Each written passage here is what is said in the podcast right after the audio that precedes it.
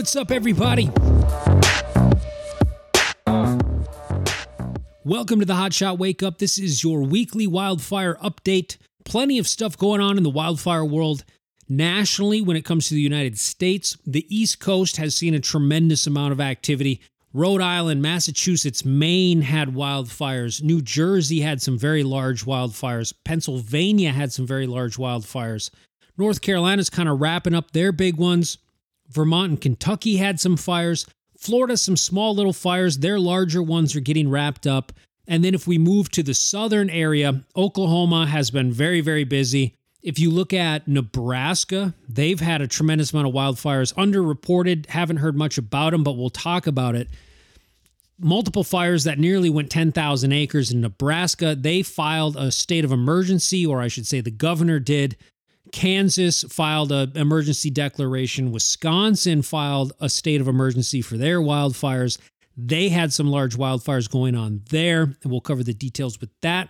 And then if you push down to region three, the Southwest, Arizona, New Mexico, not a tremendous amount of activity, but they're still getting IAs or initial attack fires. These things are going tens to hundreds of acres. Things are still kind of drying out, and the season is starting to get going there. And if you look at the Rocky Mountain area, Colorado has also been busy. A couple hotshot crews have been mobbed to that region. And it's sounding like a lot of these fires so far in this spring season. It's not surprising, but it should be noted that a lot of these fires have been human caused. The large fire in Wisconsin out of Fort McCoy, they're still investigating what the cause of that was, but it is pretty telling that there was a prescribed burn plan the same day that this thing took off. Officially, there's no reports that that's exactly what it was, and we'll get a full report on that but they are reporting hey, we did have a prescribed fire happening that day. Also, we had a large wildfire in the same area that the prescribed fire took place. Kind of the tricky thing with that is there's the military involved and the state of Wisconsin. So you have the DNR out of Wisconsin working with the military, and there's kind of a joint dual command system set up on that fire and we're getting some staggered information. It's not bad information, it is good information, but like the DNR will say it's 77% contained, but then the military will come out and say, hey, it's actually 100% contained. And they're not being contentious. It's just, it seems like the information flow is kind of staggered with both of those agencies.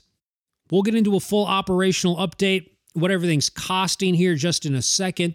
But later in the show, there was a GAO report that came out specifically on wildfire ordering and contracts. And the GAO is the Government Accountability Office. And basically, they run audits on agencies to see if they're conducting business as they should. It's a very extensive report. It's 72 pages long, but I did find some areas in there that we're going to cover and talk about. One of the main ones being how they're running the food catering services for wildfire and all the details there. They changed a couple things. It used to be closest caterer goes, kind of like how closest resource goes when there's a wildfire. But it was recently changed to where the priorities of who gets to go first is cheapest. So the lowest cost caterer now is the first determining factor on who's going to your fire. Of course, you run into all sorts of issues with this because it then incentivizes the caterers to become the cheapest, which then means they are cutting costs to get costs down to where they can bid a lower contract to be the cheapest one available. And by just going out by the cheapest option first, the second priority is then proximity to the fire. But the first thing they now look at is cost. So it incentivizes these caterers to keep lowering their prices, lowering how much money they're putting into their operations when it comes to what's going out the door as in food service to try to be the first one to be dispatched to a fire. They did a whole section on that in this report. And then they went over something that I, I can say I don't know as much about that as I can talk about the whole catering situation and the way that has been laid out. But they audited the ordering process as well, both with the Bureau of Land Management and the Forest Service. And they basically said it looks like you're just not following policy. There's policies in place that say, hey, per order should be $25,000, nothing over that, but then they audited six large orders, I guess, in this study, and four out of those six had orders, one-time orders of 900,000 to 1.2 million. So way over what's allowed for the max order for these certain processes that you have to go through to procure things for your wildfire and even in the replacement side of things. And we'll briefly touch on that as well. Also, in the report, they said, hey, you guys aren't tracking stuff well enough. You need to be you need to be better tracking where all the money's going because even as we're auditing you we're having trouble figuring out where all the money's going so we'd appreciate it if you would take the lessons learned from this report and this audit that we conducted and keep better track of how you're spending money because we'd we'd appreciate that as the government accountability office uh, trying to figure out where all this money's going. So we'll jump into that in the second part of the show. We're going to have a conversation about the cutting costs of the caterers and what that incentivizes as well. There's kind of a lot to cover there. But first, let's go over the operational update. Right now, nationally, we're at a preparedness level one. Maybe that will change soon, maybe not. Like I said, there's multiple regions that are currently at a PL2, and the East Coast has been fairly busy. That being said, Florida has kind of tapered a little bit, as has Texas, but then you have the Southwest region picking up a little bit as well. So we'll see how that all plays out. Now, over the last week, which is how they're categorizing this all before we get into a busier part of the season, over the last week, there was 1,673 new fires in the nation. And they're calling that moderate wildfire starts. That's for a week in April, that's pretty significant. They said 30 of those were large fires, and 20 of those large fires remain uncontained. The southern area, which is at a preparedness level two, they had multiple new fires. Oklahoma, had a tremendous amount of fires. Laundry list of fires coming out of Oklahoma. They had the Wolf Creek fire, it was 3,400 acres. Most of these fires didn't cost all that much. We're looking at anywhere between thirty and seventy thousand dollars. And when we start going down the list, you'll see that these numbers increase greatly, even for smaller fires around the nation. Most of the fires in Oklahoma, though, at least the recent starts, most of them are almost all the way contained or getting to that point. And surprisingly, maybe not surprisingly, if you're from the area, Kentucky also had a kind of a spattering of fires. I say surprisingly because you don't see much on it when it comes to reporting on it and things that make the national news. But they had multiple new starts over 100 acres, a couple 200 plus acre fires in Kentucky. Florida had that Cypress Camp Trail fire that was down in the National Preserve. That fire went 9,749 acres and had a total cost of $1.3 million to date. That thing's basically wrapped up. Parts of Florida got a significant amount of moisture the other day, but there are parts of Florida that did not see any of that precipitation statewide. In North Carolina, like I said, they're kind of wrapping up the bigger fires. There was this last resort fire that we'd been talking about for at least at least the last week, maybe 2 weeks now. Started from a debris pile that escaped. That fire went 5,280 acres. They recently have that thing kind of shored up. They had some issues with water sources and how they're going to put this thing out, and we can't put salt water in this peat bog. And the soils are precious, so they had to find different water sources to mop up, I guess. But that was one of the larger fires on the East Coast early this month. And currently, the most expensive fire if I remember correctly, the most expensive fire currently in the United States at $2.2 million to date on that wildfire. The southwest area is also at a preparedness level two. Again, not a tremendous amount of large fires or, or extreme activity, but the initial attacks are increasing day by day. They had 29 new fires. The Tinnija fire was at 328 acres and 85% contained. It sucked up a bunch of resources, bunch of fixed wings, lats, helicopters showed up. Kind of hammered that down until Colorado took all of their resources and said, hey, we got more priorities up north here. Can you send us all of our fixed wing aircraft? And they kind of got diverted after a day or two working on this fire down in Arizona. That fire currently has come in at a total cost of $600,000. There was another new start in southern Arizona today. I don't think it went very big, but it was in kind of a wilderness area, a campground area. So I would assume human caused because it was right in the campground or right nearby. That was an initial attack earlier today. I believe it's called the Lakeview Fire, and resources are still working that one down in southern Arizona. The Rocky Mountain area is at a PL1. They had 16 new fires. As we said, Nebraska was kind of crazy busy. The governor filed for that emergency declaration. There's the McCann Fire. It's ran by the Nebraska Forest Service. It's southwest of Valentine, Nebraska. 7,040 acres on this fire with a cost of $200,000. They also had the Rock Creek fire at 2,600 acres and the Del Porto fire at 6,500 acres. So Nebraska kind of had some large rompers pushing through the grassland and getting to, you know, fairly sizable fires. Multiple fires pushing that seven to 10,000 acre size. Kansas had a bunch of fires as well. There was a story that came out of a bunch of farmers and even local businesses that were running private tenders and tractor plows through the fields to try to stop these things, which I always love those stories. There's multiple fires in Montana and Idaho that I was on where you show up and a rancher has his own bulldozer or a tractor plow or a tiller and they're trying to stop this thing on their own. There's times where we would be chunking line walking by and there'd be a local and you'd ask him what he's doing. He's like, "Well, I'm burning off my property," and we, you know, we chuck him a drip torch and say, "Hey, just make sure you get this back to someone. We won't tell anybody you're doing good work. This will this will make your life a lot easier if you're trying to burn off your dozer line that you created on your property."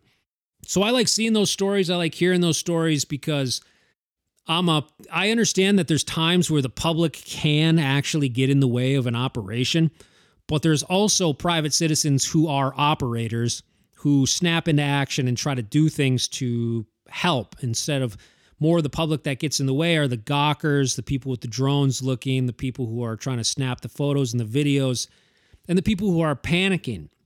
Like just in Colorado, you had someone enter an evacuation zone and they had a medical incident and it took away from the fire response. I was talking to my brother tonight at dinner. He showed up to a fire of just a local who had stayed too long, had a heart attack, I was on a fire in Colorado. We drove by. Someone called my soup truck and said, Hey, there's a fire back there, Tim. We flipped around and it was some guys whose tire exploded and the rim started a fire. And we quickly got around it. But when I went back to check on the guy, he was sitting in the ditch and he looked up to me and he's just like, I think I'm having a heart attack. And he was bright red and he did. He looked like he was having a heart attack. And that you have to help these people, but it does take away from your operational response when you're now dealing with that incident within an incident. Moving on to the eastern area, they're at a PL1. I'm surprised that that hasn't bumped up. I wouldn't be surprised if it does bump up here soon. They've been very busy, 38 new fires, but just in the last day or two, there's been more than that. The large one in New Jersey was the Jimmy's Water Hole Fire. And this was the fire that ripped through the Pine Barrens, 3,859 acres, crazy fire behavior. These sort of things happen this time of year in that part of New Jersey. But I still think it's pretty shocking to folks to hear New Jersey and watch crown runs of wildfire pushing 4,000 acres in a day. But this is large timbered acreage up in this part of the country. They're now calling that 100% contained. I was surprised at how fast they called it 100% contained, but they did fire off some swamps and some roads and were able to box this thing in and quickly call it contained. Again, surprisingly, they're saying it only cost $30,000 for that fire. Maybe that cost will go go up as the days go by and they start getting all the finance in, but as of right now, the claim is 30 grand for that nearly 4,000 acre fire in New Jersey. That same fire in California would already be at like 4 million, 4 or 5 million after just these first couple days for a fire that size and timber in a somewhat residential area. Pennsylvania has had a bunch of large fires as well. The most notable is the Crystal Lake fire, 2,513 acres as of today. It was still running today. And they're saying it's at 10% contained. There's an article out of Lehigh Valley Live that kind of gave a discussion of this. Again, this is a large fire for Pennsylvania. They're saying it's a half mile southeast of Mountaintop. in Luzerne County. Is that how you pronounce it? Luzerne County, Pennsylvania. They said containment was estimated at around 10% early Friday afternoon. 150 homes were threatened. Currently, no known structures have been lost. They're saying 102 personnel are assigned to the fire currently, two fixed wing air tankers, and a heavy helicopter is also involved in that operation. That Crystal Lake fire in Pennsylvania is still under investigation. It burned on both private land, state forest land, and Pennsylvania state game, game lands. They had it pretty well contained, but then I had been posting about this on the social media it picked back up the next morning. Winds came and ultimately it spotted across the lines that they had. They had constructed fire line around it, spotted over their line the next morning, and just took off. If you look at Wisconsin, they have had some fires as well. I believe I said at the top of the show the governor in Wisconsin filed for a state of emergency. That would be Governor Tony Evers saying that the state of emergency would cover 41 counties and the whole thing was due to wildfire danger. This is mostly for central and southern Wisconsin. Many parts of northern Wisconsin still have some snow cover on them. But in the southern half of the state, they had red flag warnings, high winds, and low humidity. The state of emergency allowed for the availability for National Guard resources to help out in any sort of firefight. And speaking of which, the largest wildfire there, which is off of the Fort McCoy base there, which is being called the Arcadia Fire. Again, like I said, the National Guard is saying 100% contained. The Wisconsin DNR is saying 77% contained. And this is that fire that started on Fort McCoy. They did have a prescribed fire the same day, but they have not concluded that this Arcadia fire was because of the prescribed burn. It says that it has burned 3,168 acres as of Friday. It started on Wednesday, and only 109 acres of the 3,168 acres were outside the U.S. Army installation's boundaries. A spokesperson said the terrain at Fort McCoy is extremely steep and rough terrain, so there's been some challenges related to getting some of our suppression equipment in the area. We've had to use a lot of air assets, including Black Hawk helicopters from the Wisconsin National Guard, which have been a wonderful asset to slow the intensity of that fire. But overall, a pretty busy week. Kansas, again, issued that emergency declaration. Nebraska did, Wisconsin did. And we're seeing these larger fires happening in places like Pennsylvania. Rhode Island had a pretty large fire today, as did Massachusetts. Massachusetts had a fire I don't think they had an official acreage out by the time that I was um, sitting down and recording this, but I posted some video on the social media and it looks like it's kind of getting after it. It was outside of Sterling, Massachusetts, if I remember, and the fire in Rhode Island was outside of Exeter, Rhode Island. So overall, East Coast has been very busy. Southwest is picking up. Prescribed burning is happening in other parts of the country, California, Region 1 in Idaho, Montana, and even in places in Region 6. All around the nation, hotshot crews are coming on or just about to start. Once May hits, basically everyone's going to be on, and we'll see where the wildfire season goes at that point in time. That does it for the operational update. I'm going to take this time to thank the paid Substack subscribers that we have. If you're a longtime listener and reader, you know that I'm sponsorship free, I'm ad free at this point in time, and everything that I do is supported through those Substack subscriptions. So thank you to everyone that does that. To the people who are the free subscribers, thank you as well. I know that you like and share the articles and the podcast, and I appreciate that, spreading the word. If you want to participate in supporting what I do, whether it's wildland firefighter donations, donations to their families, the giveaways that I do, there's another one coming up soon. I'm going to do a pack giveaway with a bunch of goodies inside of it. So that should be a good one. All the paid subscribers are automatically entered into all those giveaways. We do a chainsaw giveaway, multiple boot giveaways. And I wouldn't be able to even put out the amount of news, podcasts, and content that I do if it wasn't for those subscribers. So thank you very, very much. It you guys are my sponsors. You are my ads. So Again, I couldn't do it without you. If you want to participate in that, go to thehotshotwakeup.substack.com. There's a link in the description below if you're listening on Spotify or Apple Podcasts. Click on that subscribe button. It's just $6, and that goes towards everything that I do and keeps this whole operation running. I have traveled this year over all the United States, through the Alleghenies, the White Mountains, and the Catskills the Rockies and the Bitterroot Mountains, the Cascades, the Coast Range, and the Sierras.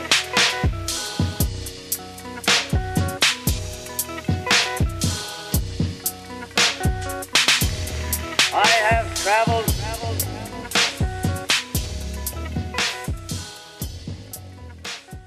So, as we were talking about at the top of the show, the Government Accountability Office put out this large report, 70 plus pages long, where they looked at ordering within the wildfire realm, what's wrong with it, what can be improved, the contracting system involved in it. And basically, the highlights of this study it asks, why did we do this study? And the GAO says the federal government obligates hundreds of millions of dollars annually to respond to wildfires.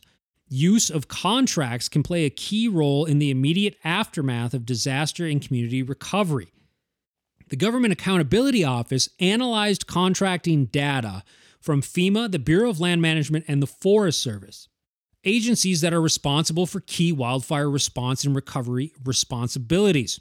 From the thousands of contract actions, the Government Accountability Office selected a non generalized sample of 14 contracts and 18 associated orders for review from these agencies based on factors such as total obligations, from these contracts.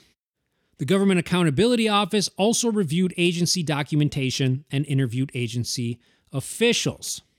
And in short, it says, What did we find and recommend? And it says, The Government Accountability Office is making six recommendations, including that the Bureau of Land Management and Forest Service take steps to improve ordering official policies and their implementation and the Forest Service develop mechanisms to archive and track lessons learned.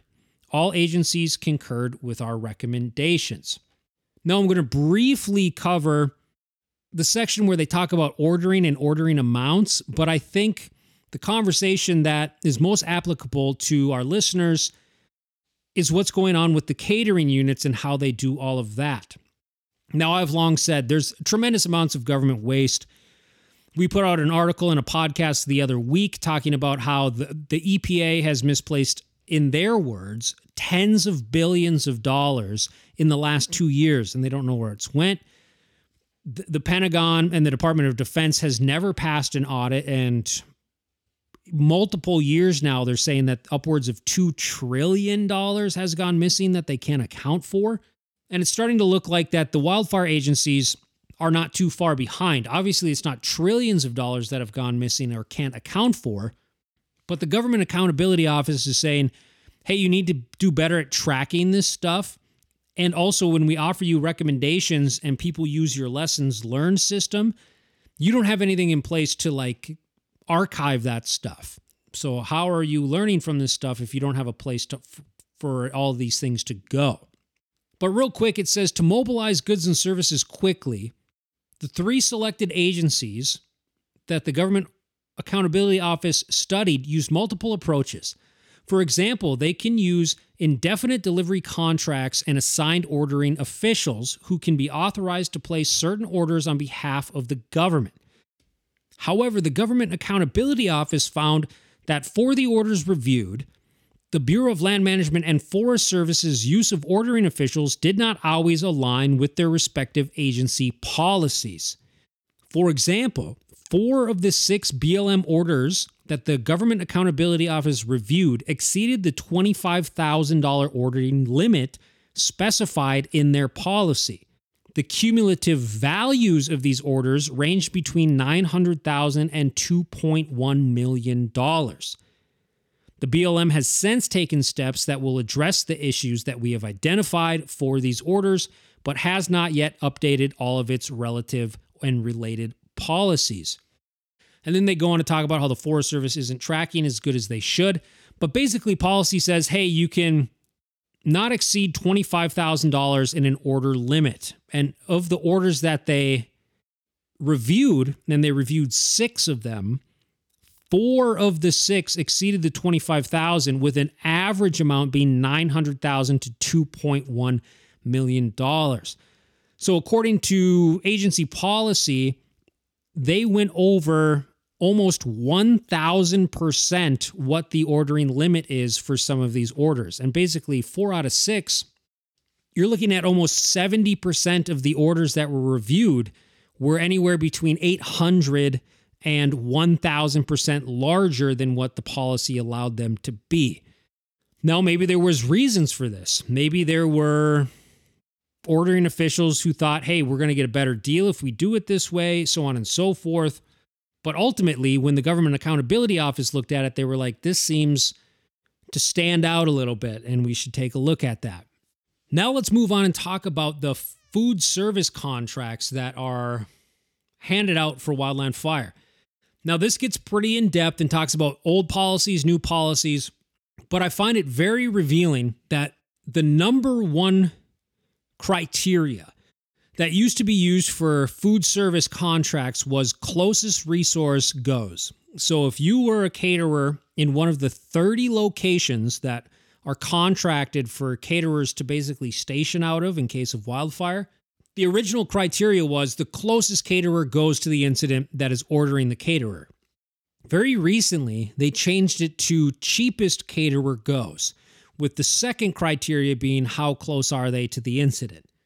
Now, if you have ever run a business or you can just critically think about what would happen like with this new set of rules, is caterers now will want to get their costs down to become the cheapest resource so they are sent first. And that ends up being in reduced quality of food, maybe even amount of food provided, even though that there's they're contractually obligated to provide a certain amount of calories and nutritional value per meal. The quality of all of that may go down because the government is basically saying the cheaper you are, the more we're going to order you. So let's go through this because it's kind of crazy once you kind of get into the meat of it all.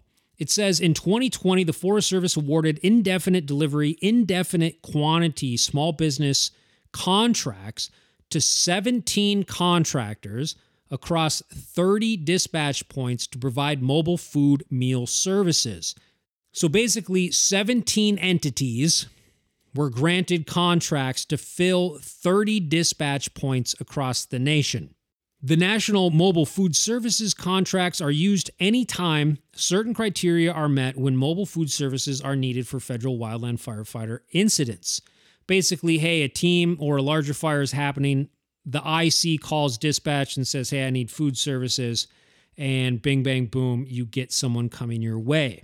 These contracts include equipment, labor, supplies, and transportation necessary to provide meals at field locations during wildland fire incidents. The contracts include fixed price line items for meal services. The contracts also include a base period of performance plus four additional one year optional periods. It continues saying the Forest Service employed a generally similar approach for ordering mobile food services under the current 2020 contracts and prior 2015 iterations of those contracts. Under both sets of contracts, ordering officials from the National Interagency Coordination Center, also known as NIC, determined that mobile food services contracts are available and place an order to one of those units. Additionally, under both sets of contracts, the government established mandatory availability periods. So basically, here's your season, you're on call, basically, these are when you need to be available. These periods of time are in which the mobile food units and contractors' personnel or their employees must be physically located at their dispatch point and available for dispatch should a requirement arise. If you look at these dispatch points, they're spattered around the West. It's Missoula, Butte, Billings, in Montana, two places in Wyoming, Cody, and Lander. Colorado, there's one in Grand Junction, New Mexico, Albuquerque, and Farmington, Flagstaff, Tucson, in Arizona, Salt Lake City, Kanab in Utah, multiple places in California, Washington, Oregon, and two places in Nevada, Reno and Elko. So these are predetermined areas where basically these food units need to be staged. It says the government guarantees a minimum payment to each mobile food unit that remains available during the contractually mandated period, even if the unit is not dispatched in response to a single incident. So, the contracts say if we never call you to provide food, we have a minimum amount that we are just going to pay out to you anyway. And I guess I don't see a problem with that part of it because if you want to hold uh, an entity or you want to hold a business for use, you you have to. That's with any service, whether you're getting some contracting done or someone's coming to look and and and do some plumbing, but just just having someone assess it is going to cost you money even without the service being fulfilled. This is where it gets very very interesting. It says further, when ordering under both the current and prior iterations of the contracts, ordering officials determine a unit's distance from an incident using a mobile food unit's designated dispatch point to determine which contractors are closest to respond during a contractually defined period during the year. While there were many similarities between the previous and current contracts, the Forest Service also introduced a change to its evaluation for issuing orders under the 2020 contract. Under the old contract that expired in 2019, the agency ordered services based solely on the contractor's proximity to the wildfire incident. So, closest one goes to the incident. And it said that's without evaluating any other factors. So the old contracts were who's the closest caterer, who can we get there quickest, that's who we're going to send. In the new contracts that came out in 2020, which is it's when all the COVID stuff came out, but maybe it's a coincidence, but that's when it happened. The Forest Service changed its evaluation for issuing orders to introduce a lowest price option formula based on the closest three sources to the incident. Specifically, for orders under the new 2020 contracts, the Forest Service considers lowest evaluated price in addition to distance from an incident, as factors for awarding these orders to incidents. So let's kind of break this down. Before 2020, if you were a contracted caterer, in order to get sent to an incident, you basically just had to be the closest. In some of those dispatch areas that I talked about that are across the western United States, if there was a fire in Kanab, Utah, and you were stationed out of Kanab, you would be the first one to go. Now they weigh, well, the caterer in Salt Lake City or the caterer in Reno is cheaper than the caterer in Kanab. And that wins out. And they say, hey, we're going to send the cheapest one to your location. Ultimately, the way I see it, is that drives an incentive to cut costs and find a way to become the cheapest because you're going to get more work if you're cheaper. The problem I see there is quality of food goes down, quality of people maybe even goes down, the quality of the help, because if you pay people less, you're probably getting less quality workers. I would assume that's the case. Maybe I'm wrong. Maybe better people work for less, but I just I just don't think that's the case. So basically, the government has incentivized caterers to get worse. And I'm, I'm generalizing that statement, but it seems to be the case. And then it gets into why did they do that? And they just say, hey, we wanted to save some money. You know, that our whole point of doing this was trying to save money. It continues saying, as a result, under this new approach, a mobile food unit further from an incident may be awarded the order depending on the combined price and difference due to its lower evaluated price when compared with other units that are physically closer to the incident. Okay, this is from the Government Accountability Office's report on all of this. They're saying, hey, multiple times, food units that are further away from the incident but will cost us less, we will take them over someone who is right next door that leads delays. I can't tell you how many times you show up to a fire, they're trying to get something set up, and they're saying, hey, the food unit's two days out, and you know, it's MREs until then. And you know, I've eaten plenty of MREs, MREs in my day. I've gone full 14 day tours eating nothing but MREs. It's absolutely horrible.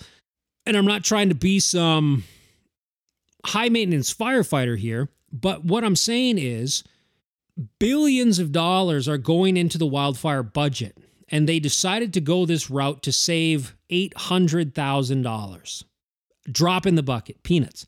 And they're saying, "Hey, but we're saving money." But it's like, for what what what's the cost of saving that money? Lower quality food, lower quality help. It says the Forest Service tracked the results of this new ordering approach and determined that this new approach resulted in cost savings to the government. And specifically, the Forest Service analysis shows that the approach saved the government approximately $970,000 in 2020 and approximately $800,000 in 2021. So, if you look at the cost savings compared to the overall wildland fire budget, which is billions. We'll just take 2 billion, which I know is low. It's around 2.5 billion, but just for simple round numbers and math, the $800,000 that they saved to send the cheapest caterer to an incident that's further away than the caterer that costs a little bit more, the savings of $800,000 is 0.0004% of the wildfire suppression budget. That's why I ask, what is the true cost of this? It's very possible that you're getting less quality to save. And I'm saying less quality of food to the people that you say that you care about and you and there's just this hammering of nutrition and making sure people get fed what they're fed and we already know that the meals are absolutely terrible. And I'm not personally attacking the caterers. I want to make that clear. They are following contract rules and basically, the contract rules are incentivizing them to be cheaper, to cost less, to be less quality, because there's the chance that you'll get ordered more.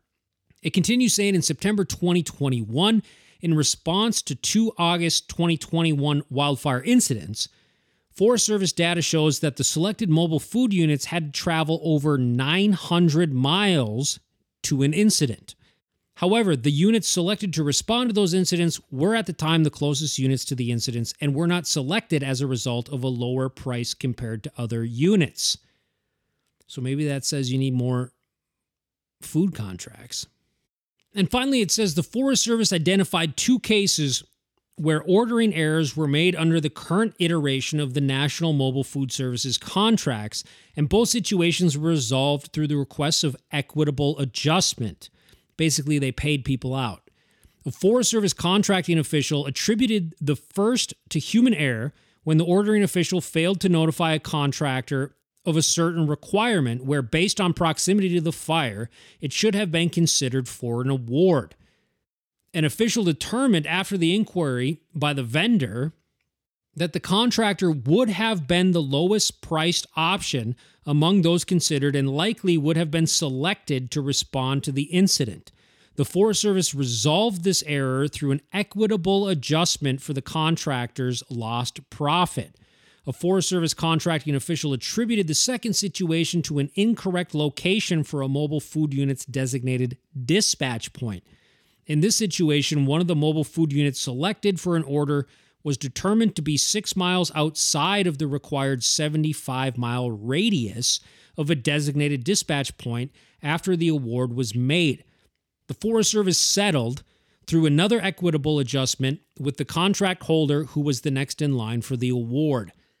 So basically, this last paragraph that the Government Accountability Office put together is saying there are times where an ordering officer has said, hey, just give me that food unit, let's send it that way. And then a caterer who costs less finds out that they were not chosen. Then they file a complaint, maybe even a lawsuit, because it did say that they settled, saying you didn't pick the cheapest option. I'm the cheapest option, so you need to settle up with me. And then the Forest Service had to pay out the costs of what it would be that that person lost in the contract amount to be on a fire and serving food. So basically, they're paying out twice for these incidents when someone finds out, hey, you didn't pick the cheapest person. I'm the cheapest person. How come you didn't pay me? And then, in order to figure it out, they're calling it an equitable adjustment, which, let's be honest, it's a payoff, it's a payout. I'm sick of these fancy words that we're using to try to describe these things. You paid them off because they complained and said, Hey, I'm cheaper than those people. You should have sent me. So that's where we are. These are brand new contracts. So I'd be shocked if these change anytime soon. The last contract lasted four years. We're going into the second year of this contract. And again, it basically says the cheaper you are, the more we're going to order you and the better business you're going to have. So it overall incentivizes caterers to dumb down their costs and dumb down their products in order to fit that criteria. It's also incentive in it's also incentivizing them because even if they're not picked but they are the cheapest, they can then protest and sue and say you should have picked me and then they get paid out anyway. This may be one of the reasons why food service never seems to like get leaps and bounds better. I know that there are good caterers out there. There's awesome caterers out there. There's caterers out there that will serve you nice restaurant quality food every time they're out at a fire. There's also caterers that suck and serve you really shitty food. Through these new contract awards, the shittier caterer is incentivized to go out more. It's an interesting report. I'll put a link to it below. Like I said, it's 70 some pages long where they cover all this stuff, but I took out that chunk because I think it's interesting and important for people to know that this is how food is being ordered for wildfire incidents. On that note, again, thank you to all the paid Substack subscribers. Couldn't do any of this without you. All the social media accounts, all the updates, all the donations, the workouts, my entire archive is for paid subscribers only. So if you want to participate in that, just go to thehotshotwakeup.substack.com, click on the subscribe button. It's just $6. And again, if you're one of our 8,000 plus free subscribers, just continue to share and like the articles and podcasts, spread them around, send them to friends and family, turn people onto the Substack and the articles, and that helps out as well. But if you want to participate in those donations, the giveaways, have access to the archives, the Substack only podcast that comes out midweek, and all of the articles, just go to the hotshotwakeup.substack.com, click on the subscribe button, and it's just $6. On that note, things are getting busier. I think a national PL2 is coming fairly soon. We'll see how the Southwest reacts the next couple weeks. But remember, reach out to someone you haven't talked to in a while, see how they're doing, get some exercise, stretch, hydrate, get the rest you need because that's super, super important when it comes to recovery. But when you get up, you got to get it done. Uh,